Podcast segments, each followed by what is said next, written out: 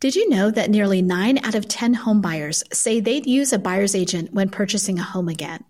Buyer representation really matters when there's 111 to-dos. Visit realtor.com slash buyer agent toolkit and spread the word. Buyer agents are essential. From Real Trends, the trusted source for real estate industry trends and news, this is Real Trending, episode 71. We're analyzing some important trends affecting brokerage companies and their agents. I'm Steve Murray, president of Real Trends. Today we're discussing a new book by Patrick Lencioni called The Motivation.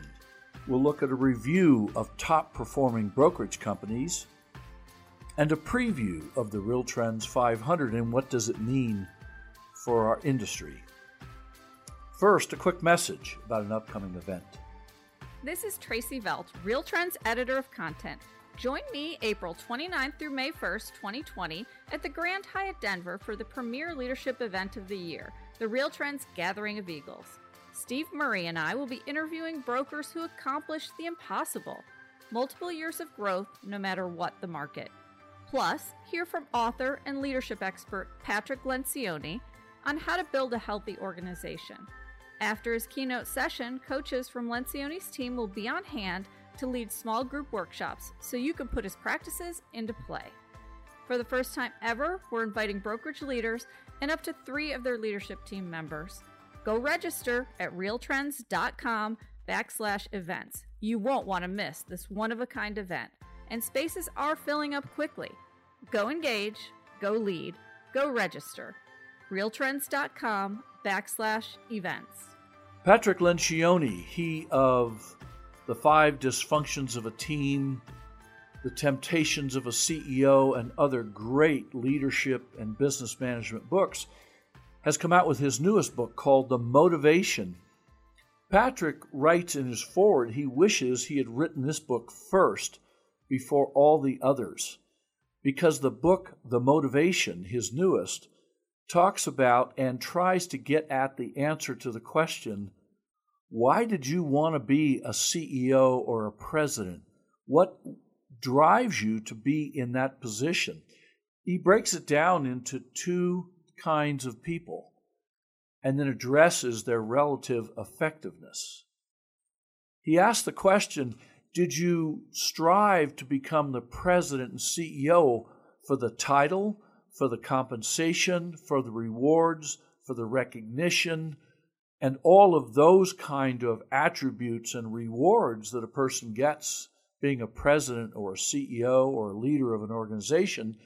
Or are you the kind of person that sought the position and had the desire for the position because, in fact, you really enjoy the nitty gritty demands of a leader? The people challenges and developing those people, reviewing financials, guiding people and developing their careers, and digging into the strategies that will have a more productive and pleasing environment where people work and strive and succeed and are encouraged. Lencioni says the outcome of any organization will be attributed back to what was that leader doing and what were their motivations. All of us can think back, and we've all known leaders in our industry and read about leaders in others. And when you sort it into those two categories and then look at the outcome of the organization afterwards, well, there are some big correlations between someone who does it for the, if you will, the outward satisfaction of rewards, recognition, compensation, etc. And those re- rewards come from developing great people and long lasting organizations. For myself, having read the book in one setting on a recent trip, I admit that it causes a great deal of soul searching as to in my own world why I chose to be the head of a company like Real Trends. And I would encourage every leader, whether you're a president and owner of a brokerage company, the head of a team, a person running a sales office, or a person running a department within a brokerage company, what are the reasons you have for having that leadership position? Is it for the former, the recognition outwardly, or the recognition internally from the people who you come in contact with and that you supervise that you've done all you can do to make their lives more productive and their jobs more challenging and interesting. It's a great read, only takes about two hours to really get through it. Fascinating book, highly recommended. Secondly, review of some key performance issues. We just got done looking at the performance of the top thousand or so brokers going back the last five years. It's interesting. We had 903 companies that we have data on going back at least five years. You know, number of agents, closed transactions, sales volume, et cetera, et cetera. Interesting, out of the 903, about 617 actually grew their closed transaction sides over the last five years. So, two thirds. That's a good thing. However, it's interesting to note also that 25 brokerage companies grew by more than 200%. And 85 of these 600 some odd companies grew by 50% or more. When we looked at each one of these companies, we found that by far and away, these leading companies did so organically. We also found that these companies come from virtually every brand and independence. In fact, most of them are companies that are well known. Brands, uh, all of them, Berkshire Hathaway to Century 21, ERA, Coldwell Banker, Keller Williams, ERA, Remax, they all had entries in that list. Sotheby's and others were there. All of them, in fact, were there. All the major brands were represented, as were a number of independents. It wasn't brand new companies that were five years or more old.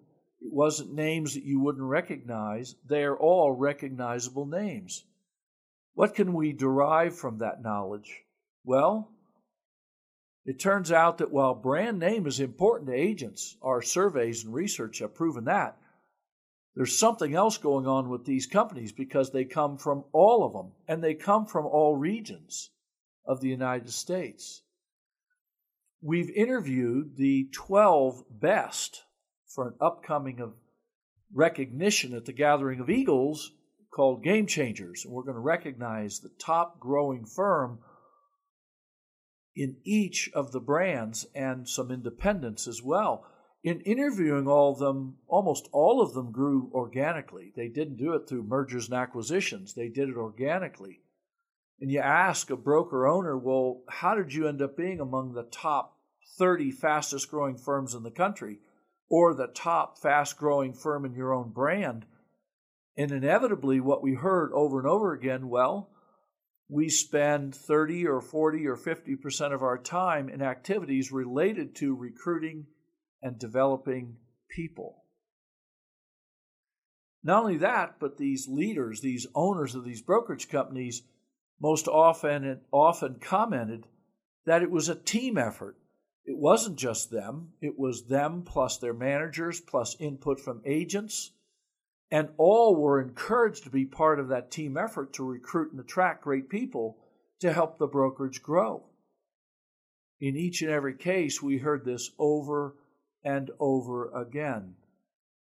So when you look at the fact that NAR's closed transaction sides over the same five years only grew 10.9%, and there were a couple hundred firms that grew faster than that among the nation's largest companies, it doesn't come down to your model or necessarily your brand or what part of the country you're in or which market you're in. It comes down to having a mindset that knows and understands that recruiting and developing people is still at the heart of a residential brokerage company. This data proves it over and over again. Speaking of that, preview of the Real Trends 500, which will be released in a short time. Record numbers of firms qualified. You had to do 500 sides or more to qualify. We had a record number of firms who qualified and filed with us this year. A lot of new firms that we've not heard of before filed. We notice that, however, among newcomers, both Compass and EXP had significant growth years in 2019 over 2018.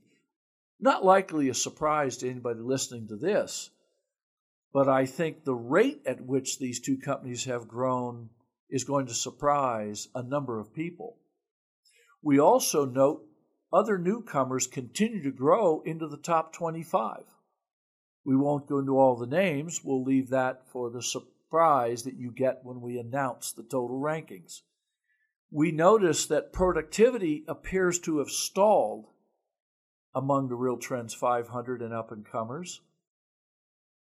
And we notice also a lot of shifting among, if you will, the incumbents the firms who have been on the top 25 and the top 50 for years. There's a lot of shifting going on and a lot of newcomers to the top 10 and top 25. Some of them are Keller Williams, for instance, which have been in the top 25, but not numerous firms. Well, this year there are. And there are a couple of large remaxes that have climbed up as well we expect to have a lot more details and interesting insights from the data as we continue compiling it in the days and weeks ahead.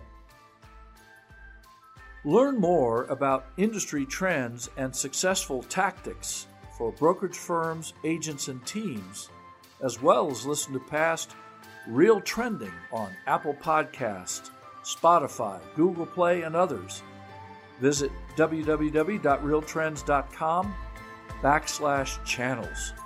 This has been Steve Murray. Until next time.